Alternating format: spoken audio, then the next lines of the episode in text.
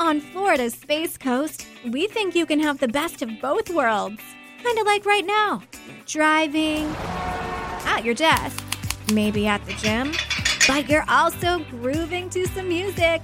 Visit us and you'll go to the beach and see a rocket launch or go kayaking and manatee spotting. It's all waiting for you on the only beach that doubles as a launch pad. Plan your adventure today at visitspacecoast.com.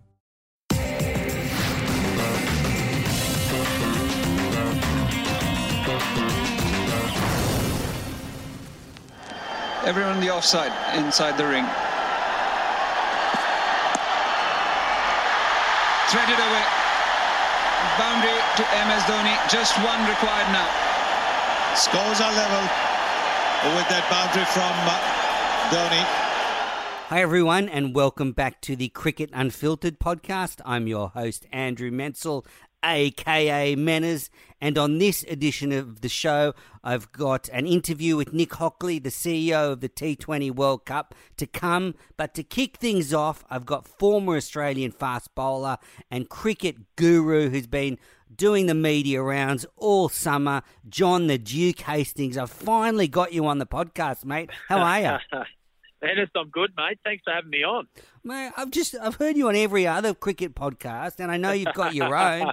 I thought he's Yeah. a pro. He's a pro. So called you off the bench. Far from it, mate. Far from it. But yes, you're right. Unfortunately, I would have loved to have kept playing cricket this year, but uh, not to be. And I've been lucky. I've been here, there, and everywhere this year, just uh, floating across a few mediums. So it's been nice. It's, uh, it's been an enormous summer as well. Yeah, it has been an, an enormous summer, and you know I've got you on because I want to try and get to the bottom of Australia's one-day problems. Because you know the Aussie side went into this series full of confidence after the T20 win, and then they've lost both the opening ODIs in India, and and I think our one-day side has just forgotten how to win the tight situations. And I don't know what can you tell us about what it's like when you're in a team that's struggling to win those moments. Oh, it, it can be hard, mate. It, it really can. We might need a, a little bit more time than, than just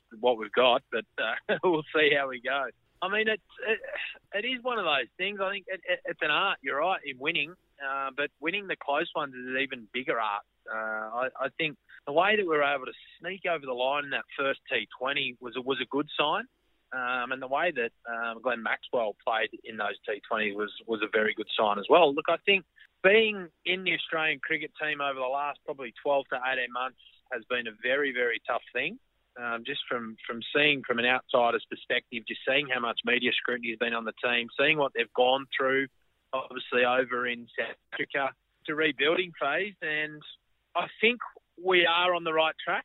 There's no doubt about that, especially in the white ball format. I think there's a really good feel amongst the group. I've loved what the bowlers have been able to do with our, so you know, our big three being out of the team in, in Starc, Hazlewood, and Cummins for the majority of it. But you know, it's great to have him back in the white ball setup. He was fantastic uh, the other night taking four for. But I don't know, those close ones just come down to, I suppose, a bit of experience, not being able to have been in that situation before, not being able to um, navigate your way through that situation, and, and maybe just a little bit of panic as well. But I mean, having been in it myself over over the years, that sometimes those close ones in the back end, especially the one the other night, you would have thought 30, 34 off 33 with five wickets in hand.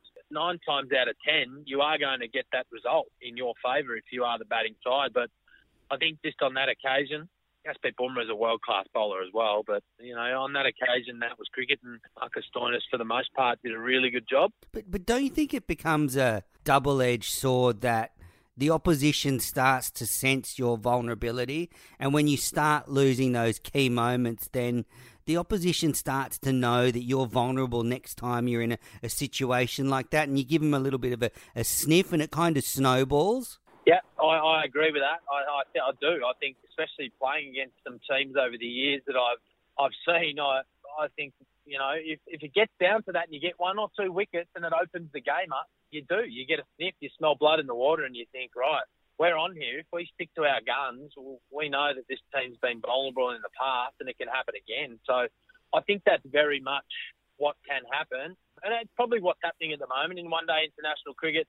We've only played really India this summer in, in the one day international, so they know. They know that the games in Australia, they had the wood over us, and they know that uh, in, in those first two one days over in India, on Indian soil, they've had the wood over us as well. So it's going to be hard to turn around. I don't think India have played that good of cricket over on their home patch, to be honest.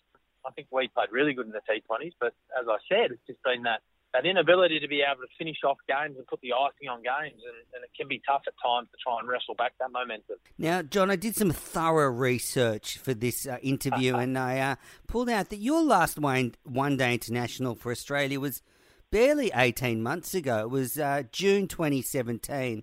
So it wasn't yep. that long ago that you were you were in the dressing room. And, and tell me, what, Mm. what was it like in the one day dressing room when you were there? I mean, I know you played a lot in 2015 and 2016. And, you know, I think it's been lost that the one day team has been on the slide for a while. So it's not like we've Has. just got here out of nowhere. So tell me, what was it like when you were there in the dressing room? You know, what was uh, Buff's approach and, and the skipper's approach to ODI cricket? Yeah, it was an interesting time when I got back in. I hadn't played a one day game for about five years, so it was interesting to come in and see the change in dynamic from what it was probably, you know, in 2010 11 in that World Cup and even 12 was it was different. It was different in a sense that I don't think we played our best team all the time. I think back in, in, in 2010, 11, 12, when I when I was playing for the first couple of years, we, we tended to play our best team all the time what was perceived to be our best team all the time. And I think floating in the last few years, it's really been about resting some players, um, workload management. I think that's probably the reason why there's just been a little bit of insecurity in our batting ranks, but also a little bit of inconsistency in our bowling ranks and getting those partnerships right and knowing when the right time to strike is and, and so on. So I think that's probably got something to do with our performance. But in terms of actually being inside the dressing room and being an Australian cricketer, it's great fun. It's absolutely the best time of your life. You know, you, you're representing the whole nation. You get to play against the best players in the world on the best grounds in the world. So it, it should be a lot of fun. I think this season, especially, it's been a drag on the players. It's, you can just see them sometimes in their media uh, interviews and um, the way it's been, it just seems like it's just been a bit of a downer, and you can see that. I mean, and quite rightly so. But when I was there, it was the best time.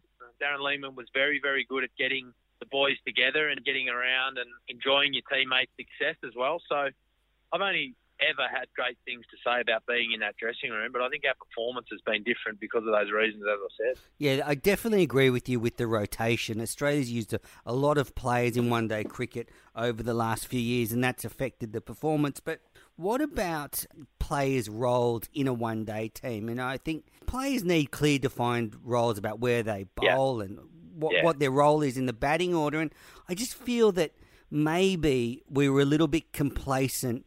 And maybe it was the coaches, maybe it was the captain, but we kind of l- let the roles drift, and we just expected throw someone in there and they'll they'll do fine. Yeah, I think that's probably a fair comment as well. I think the, the roles have probably got a little bit mixed in terms of we've had an idea of a role that we want someone to play. I think that is if we want an all rounder, we have an idea of the all rounder that we want to play, or we have an idea of the death bowler that we want, but not necessarily have we pick someone who's got the ability to be able to fulfil that role. I think that's probably somewhere where we've fallen down as well, is just picking someone on ideas of what we want rather than actually having someone like a specialist, a specialist death bowler or a specialist all rounder. Dan Christian, for example, just springs to mind when I'm speaking about that comment. Is he's a specialist T20 player or he's a specialist white ball player, so that could be someone that could fill that role. Do you understand what I mean by that? Mm. Uh, I'm sort of, I just think we just haven't really nailed our selection in the white ball formats over the last few years. It's almost been, you know, we've got this guy who's a pretty good new ball bowler, but he's not necessarily a great white ball bowler, for example. So I think that's maybe a reason, some one of the reasons why um, we've fallen down in, in that way as well. Yeah, and you know, I think, say for an example, a leader like George Bailey, I would think Yeah. his skill as a leader was undervalued by the Yeah. selectors because you know when Clarke left, there was a leadership vacuum there, and Yeah. perhaps you know installing a strong leader like a Bailey could have built a new culture and developed a new side, but you know it didn't happen. No, that's right, and that's that's you know goes back to my point in in being able to pick that person, the right person for the job, not necessarily the idea. So I think that's maybe one. Yeah, that is definitely one one area where we have have just missed a trick. I think in our white ball, and I don't know. It's going to be hard to turn around. We've got eight games or um, you know, 10 games probably, a couple of warm up games before the World Cup to try and turn it around. As defending champions, it just goes to show how much changes over that four year cycle of a World Cup cycle. Where we, where we were in 15 to where we are now. Do you think we were a bit complacent after the 2015 World Cup? Just the, the way the team was put together, just sort of sort of reeked of just I don't know cruising along, thinking it would all just fall into place. Well, I think that's yeah, but probably we're probably all guilty of being a little bit complacent in Australian cricket over the last five years. In my view, I think there's been a lot of things that have fallen by the wayside.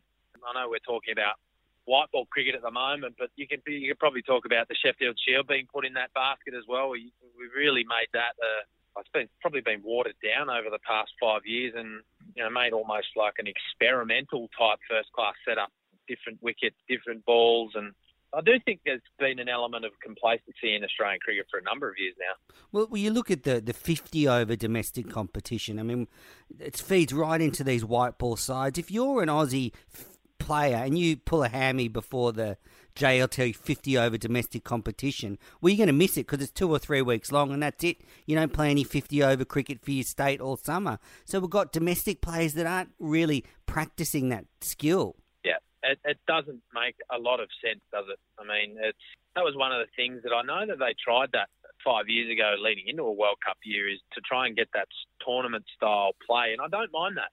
That's fair enough. If it's a World Cup year, try and get a tournament style play and get your get your top players used to that. That's okay. But then we went away from playing on the on the first class venues. The wickets started to deteriorate, and you didn't get a good indication of where a lot of players were at.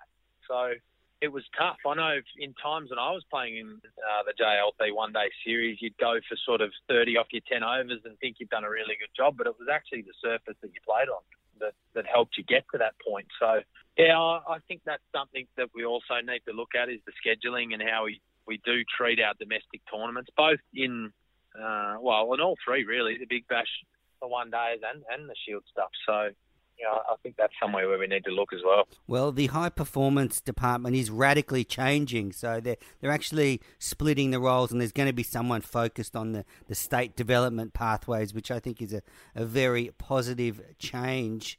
Um, yeah, very positive. You know, Australia had India four for 99, and Australia needed 34 off 33 in both those games.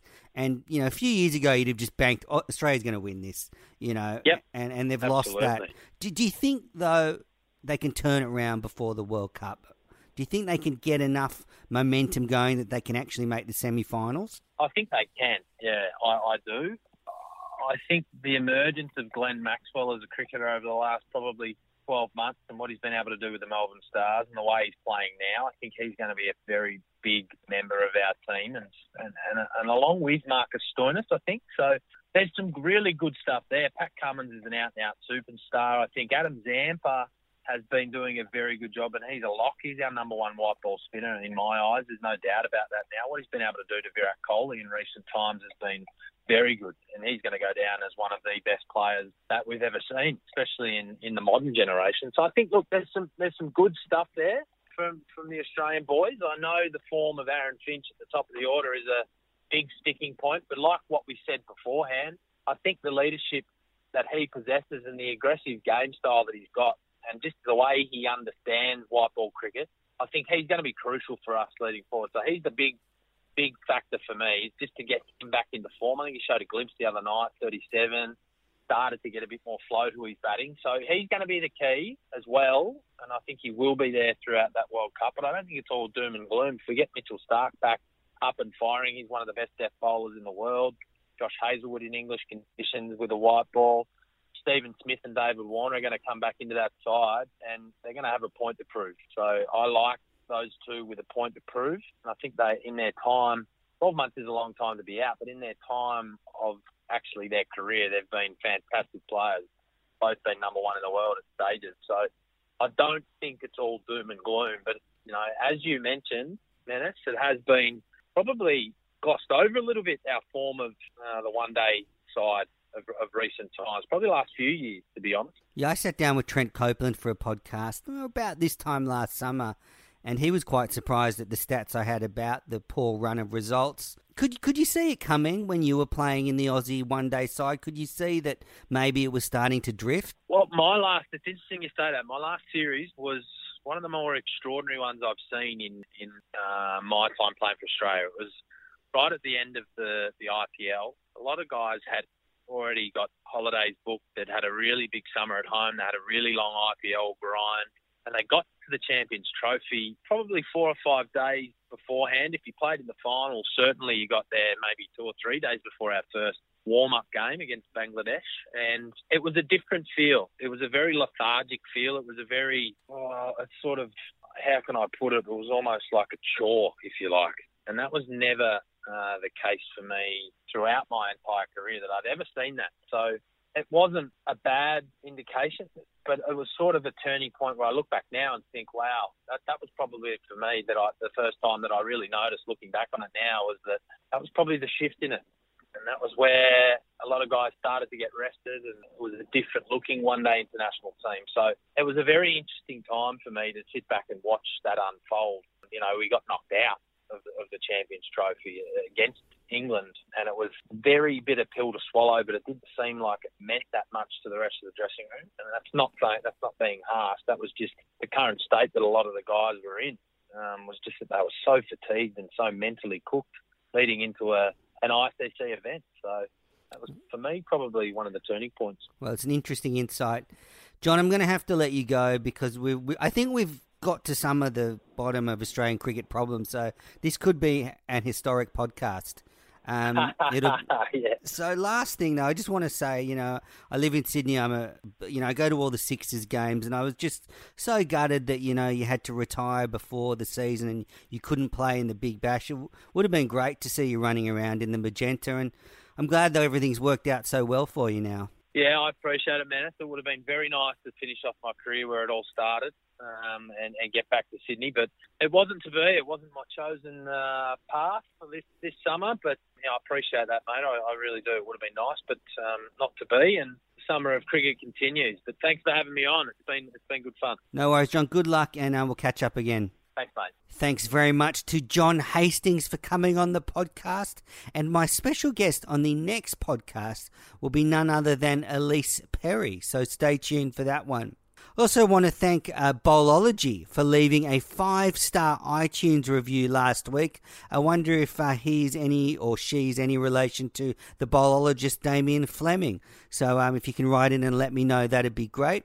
Also, thanks to Sam Hickey for sending in a really nice email. And the bit that stood out to me was that he said he agrees with my opinions on cricket and Ben Horne's opinions on cricket. So nice to hear Sam's uh, feedback there. And if, if you have time, leave a review on whatever app you listen to the podcast on, or you can email in questions or any feedback to Oz Cricket Pod. That's A U S cricketpod at gmail.com and get in touch that way. I'm on Twitter at Amenners, or you can find the podcast on Twitter at Aus Cricket Pod. The podcast is also on Facebook as the Australian Cricket Podcast. Well, let's get on to our next interview for this podcast. Next year, Australia has the honour of hosting not one but two T20 World Cups. Australia will host the Women's T20 World Cup in February March, and then the Men's T20 World Cup in October and November. And joining me after the break, I have the, the CEO of the organising committee charged with putting all that together, two World Cups in one year. It's an enormous task. So, coming up after the break, I'll have Nick Hockley from the T20 Organising Committee. You're listening to the Cricket Unfiltered podcast brought to you by News Corp. I'm your host, Andrew Menczel. And now joining me to discuss the very exciting T20 World Cups coming to Australia next year is the Chief Executive Officer, Nick Hockley. Nick, how are you? Very well, Andrew. Great to speak. Yeah, great to have you on the podcast. I'm so excited, being a huge cricket fan, that Australia will be hosting the women's and the men's T20 World Cups next year. Uh, the women beginning in February, the men in October. But I imagine for you that means a lot of work. Uh, it's a busy time, but it's a fantastic project we'll be working on. We've got a brilliant team, not just the team on the local organising committee at the ICC, but around the venues, around our host cities, around all of the state and territory cricket associations. So this is a massive team effort, and we're just really excited and looking forward to to maxing it out. We've got eight host cities, 13 venues and some great cricket coming up. So lots to look forward to. So let's start with the Women's World Cup. Kicks off in February. Australia are the defending champions after lifting the trophy in the West Indies. Um, what have you learnt from that tournament in the Windies, the, the West Indies, the first ever Women's T20 World Cup standalone tournament? What have you gleaned from that experience? Well, I think it's just been great validation uh, of our decision to hold the Women's T20 World Cup as a standalone event. That thinking dates back really to 2015 uh, when we first started looking at that in earnest. And we looked at a whole range of different World Cups. We looked at the FIFA Women's World Cup in Canada, which took place in 2015 and was just a massive, massive event. We looked at the Netball World Cup here, and that really led us to the view that the Women's T20 World Cup uh, it, it, shouldn't be played in the afternoons before the men's matches. It deserves to be played in prime time uh, in the right size st- stadiums after school, after work, so that it uh, gets the full attention of the world, cricketing world, in its own right. And I think what we've seen, uh, we saw the West Indies tournament, was validation of that. It was a fantastic event. And we were also buoyed, I have to say, by the 2017 uh, ODI World Cup uh, in England, where India played uh, in front of um, England, uh, in front of a sold-out Lords. So um, I think the overall message is that there's just there's just huge momentum and growth, and that's given us a great deal of confidence to play the Women's T20 World Cup as a standalone and to schedule the matches uh, in in Australia's biggest venues. It's going to be exciting. One thing from the, the World Cup in the West Indies, the T20 World Cup, was the, the state of the pitches. That you know, it's really important for women's cricket to be played on pitches with a little bit of pace on them. Is that something you're going to be you know trying to achieve? Uh, absolutely, and I think you'll be aware that the West Indies they had a fair bit of weather come through just before the tournament, which didn't didn't help them uh, in certain places. Um, but uh, we're playing the women's event in February and March towards the end of the Australian summer. You know, we're playing at the grounds like the WACA. Uh, we're playing at the, the new junction, uh, newly refurbished Junction Oval in Melbourne. We're playing at the SCG, the MCG. We're playing at Sydney Showground Stadium. So grounds that are very used to hosting the, the best cricket, but also um, hosting lots of uh, BBL, WBBL, T20 cricket. But I think you're absolutely right. Is you know making sure that we're um, the, the, pitch preparation is, is spot on is, is a really is a, is, a, is an absolute priority. We're very focused on it. The ICC are very focused on it. So, looking at the women's fixtures, I mean, what stood out to me is the semi-final and the final. You've got a semi-final day at the SCG, one of the best grounds in the country, and then the final is going to be played on International Women's Day at the MCG. I mean, they are looking like two of the, the best events in sport in next year for Australia. Well, we, we hope so, and we'll, we'll be working really hard to make sure that everyone knows about it and everyone feels you know, really welcome. We want to make sure that uh, both the women's event and the men's event are the most inclusive cricket events. Um, I'm really excited about the semi-finals for the of the women's on Thursday, the 5th of March, and we've taken the decision to play those as a double header. And what that means is that travelling fans uh, and people from Sydney and, and from New South Wales uh, will be guaranteed to see the four best teams in the world all competing for a massive prize. And as you say, that massive prize is an opportunity to create history uh, three days later at the biggest cricket ground in the world. Um, and it is fortuitous, as you say, that that falls on International Women's Day. And and with that, I think you know it will be a fantastic World Cup. It will be a fantastic cricket event. But we really feel that um, the more that we talk to people, uh, the more we're starting to realise that this is an opportunity for cricket and for Australia to take a real leadership position in the development of, of women's sport. And absolutely, you know, if we're playing the men's final in the biggest cricket ground in the world, we should absolutely be playing the women's final in the biggest cricket ground in the world. Yeah, I think the record for the most attended women's sporting event is around the 90,000 mark. So perhaps uh, you could give it a shake. Well, we, we know that we can fit that many in because if we look back to the, the men's ODI World Cup in 2015, we had 93,013 people attend. As you rightly say, the world record currently for the highest attendance at a women's sporting fixture actually dates back 20 years to 1999 and the FIFA Women's World Cup, which was held at the Rose Bowl in Pasadena, California. And um, they managed to get 90,185 uh, attendees to that event. So we know that the G will hold that many. I think what we want to make sure is that everyone knows about it, but also and we're really looking to the, the cricketing community, to the broader community, and everyone to really get behind it and show their support and, and turn out. So just encourage everyone to save the date. Save the date, 8th of March 2020. Only one place to be, and that's the MCG. Yeah, Meg Lanning could Meg Lanning and her team could uh, help you out a bit if they make the final. I think in uh, bumping those numbers up. So one thing that stood out to me from looking at the Women's World Cup was the value for a family to go. You've got two adults and two kids could go to a, a World Cup game for 50 bucks, which is a pretty good day out and pretty good value. Yes, I mean we've been given the ticket pricing a lot of thought. There's a bit there's a bit of an evolution if you look at in Australia around what some of the other sports have done and the, where they are in the life cycle about whether they do or they don't charge. Really, for cricket, um, both with international and also with select WBBL matches this season, Cricket Australia and the various uh, Big Bash clubs have started to charge uh, entry. So typically, um, that's been ten dollars for adults and kids in free. We're, we're, very conscious that we're a moment in time. We're a, a World Cup. Um, so we've been thinking about how we sit next to that, and but also wanting to make the World Cup, uh, you know, as you say, really accessible and really affordable. So um, w- where we've landed is that any game to the T20 uh, Women's World Cup in 2020, there'll be adult tickets available from $20, and that includes the semi-finals that I've talked about and, and the final. And for kids across the board, all kids tickets, including the finals, will be will be five dollars. So we're, we're, hoping that that uh, price won't be an impediment to coming, and we want the key message is that we want everyone to come of all ages, families, and uh, all different fans of competing teams to all become a part of be part of the celebration. Now let's have a look at the men's tournament. Now it begins on the 18th of October. You've got 16 teams competing.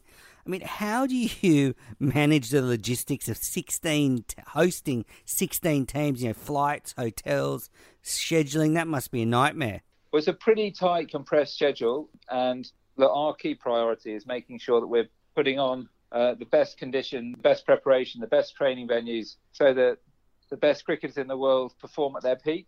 And I have to say, Australia is just fantastic at putting on major events. We've had phenomenal support from all of the different host cities. There is quite a bit to make sure that all the movements and the scheduling work so that we're making sure that within that condensed, intense period, that all the teams are getting enough rest. But you know, I think also that the teams are used to playing in these. World Cup takes on a diff- different feel and a different life, and there'll be there'll be a lot of adrenaline from all the different teams all being in the same country at the same time. And one of the other things we've really tried to work hard to do is make sure that you know each of the cities, whether it's Adelaide, Brisbane, Hobart, Melbourne, Perth, Sydney, Geelong, that they all see a great mix of the different competing teams because you know as you as you know there's we've got really vibrant expat populations of all the different competing teams and we want to make sure that they get to see their heroes in their backyard. Certainly. Now, there, in the uh, groups, there were no, there's no India v Pakistan clash, or there's no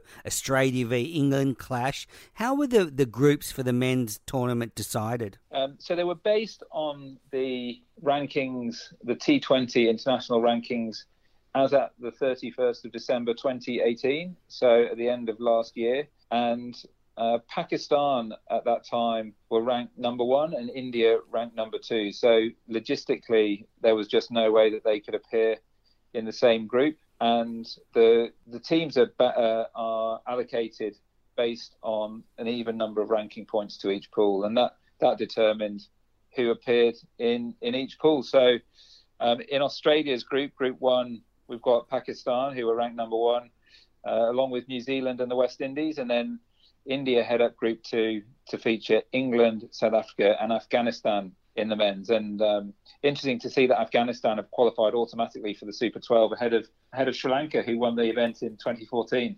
Yeah, it could have something to do with Rashid Khan, who's just unbelievable. Now, uh, you spoke. We spoke about pricing for the, the women's tournament. I'm really interested in what's going to happen for the men's World T20 because you know I got tickets for the 2015 World Cup, and they were pretty high priced tickets. They were. I didn't. They, you know, they were expensive, and it, it was I guess, prohibitive for some people. Uh, what do you think you're going to do with the, the tickets for the men's T20 World Cup? Um, so we're working through that at the moment, and we'll make some announcements later this year around the men's ticket pricing. Uh, I think for 2015, and as you know, I was involved in 2015. Um, we tried to balance it so that there was a really, really good proportion of affordably priced tickets, and then obviously for some of the marquee fixtures, uh, just given the demand, the the prices are, are, are, more akin to that kind of major world event that you know Australia is fortunate to host many many of those. So um, I think we'll be looking at very much the same principle, a, a really significant number of um, of highly affordable tickets, so that everyone who wants to be part of the festival can be. It is a balancing act, isn't it? Because if you you sell the tickets too cheap, uh, you can sort of uh, bump up the secondary market. No, and that's also a consideration. And you know, I think Australia again um, is very advanced in terms of its anti-scalping legislation, and we've got fantastic support around the country in, in that respect. So again, it's it's all about striking a balance. And ultimately, um, what we're really keen to ensure is that you know, we've got packed stadiums all across the country. Yes, certainly, uh, and uh, there's going to be so many great matchups. I think you'll have loads of people wanting to go to them. Have you got any expectation on how many tourists you think will will visit for the tournament? It's a good question. Probably our best benchmark is the 2015 Cricket World Cup, and there we had just over a million people attend matches, of whom 145,000 came from overseas, and about the same number again travelled from interstate to see matches. So I think we see that as a bit of a bit of a benchmark that we'd like to try try and beat. But that gives you a that gives you a sense for a, a major ICC event in Australia, the kind of proportion of people that will travel from overseas. And um, what what we've seen, I mean, certainly in the subcontinent, and then you know with the growing number of expats in North America, um, who typically don't have lots of cricket on their doorstep, you know, we're seeing you know, a, a, greater affinity and appreciation for the T20 format, and we're seeing you know, a growing number of people with increasing amounts of disposable income and, greater propensity to travel. But we'll certainly be working with all the states and territories. We'll be working with Tourism Australia um, to make sure that we're promoting the tournament not only around Australia, but um, that we're we're welcoming as many guests as we can from overseas to be part of it because that, that all adds all adds to the atmosphere. Absolutely, and you know what what legacy do you in particular want these tournaments uh, to leave on Australian sport? I guess. Um, well, we've talked we've talked a bit about the our ambitions for the uh, women's T20 World Cup. I've got two daughters, and you know I think the role models in the Australian team currently,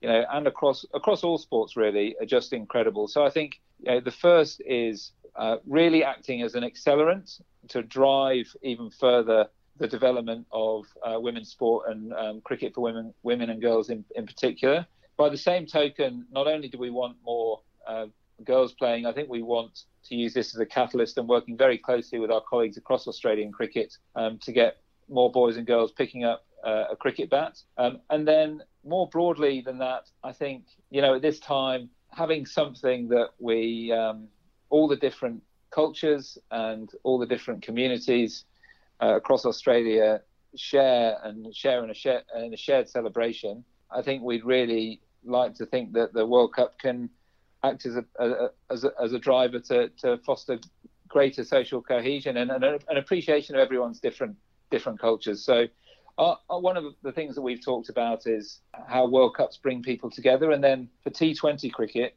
you know, we've talked about how that appeals to families of, and people of all different ages. Um, it's, it's, after all the, the vehicle, the, the format of the game that's been that's brought new new fans and, and new generations to the game. Um, and then you've got all the different competing teams. You know, we saw the crowds for the India series this summer.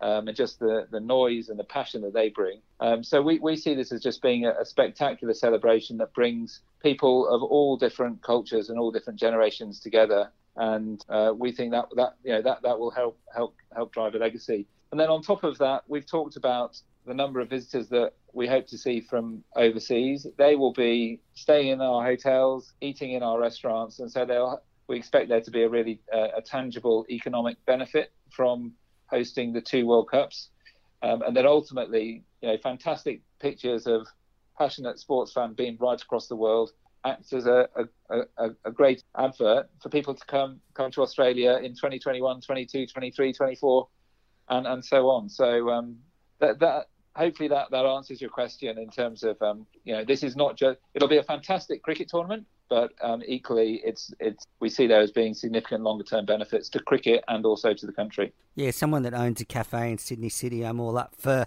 more tourists coming to town. Last question nick. You're you're the man in charge. You're at the top of the tree. What's your individual greatest challenge in organising a tournament like this? Again, a really good question. I mean, I'm just surrounded by so many fantastic people across all our partner organizations. So, you know, I think really um, a big part of my job is to make sure that everyone across all those partner organizations really feels part of it and has uh, feels that you know it's it's it's it's their event um, as much as um, anyone else's. And I mean, I think to put the question another way, people often ask me, um, "What are you most worried about?" I'm I'm probably most worried about missing amazing opportunities that flow off the back of the tournament. So, you know, as re- as recently as last week, we partnered with this fantastic Sri Lankan play at the Belvoir Theatre at Sydney uh, Sydney Town Hall, and brought together a whole load of people from from the Sri Lankan community off the back of Australia hosting the T20 World Cups in 2020. So I'm really excited about making sure that we, as I say, use this as an opportunity to bring people together a moment in time, and that we, um, you know, we don't wake up in 2021 saying, "If only we'd done that this," or "If only we'd done that." So it's ma- it's maximising the opportunity to its fullest extent. Well, it sounds very noble, and it, it, it's interesting that you see past the cricket. You know, you see the value in what this tournament could could bring to the Australian community. And I guess, how long have you lived in Australia for? So this is my second time round, and I've been here for six years. So I finished up on the London 2012 games in October 2012 and moved over for the Cricket World Cup. And I have uh, one daughter born in, in London and one born, born in Sydney. And uh, I'm just having a fantastic, fantastic time um, and really consider consider Australia to be home now. Well, fantastic. Well, thanks so much for your time coming on the podcast. It was a fascinating insight into uh, what's going to be a very exciting year for cricket in this country. So, thank you, Nick Hockley, for coming on the show. Thank you, Andrew, and thanks for all your support. And uh, looking forward to it. Looking forward to the journey. Thank you. Cheers. Well, that is it for another episode of Cricket Unfiltered. Thanks so much for downloading and listening to the show. I've been your host, Andrew Menczel. You've been listening to Cricket Unfiltered, and I'll be back soon with another podcast.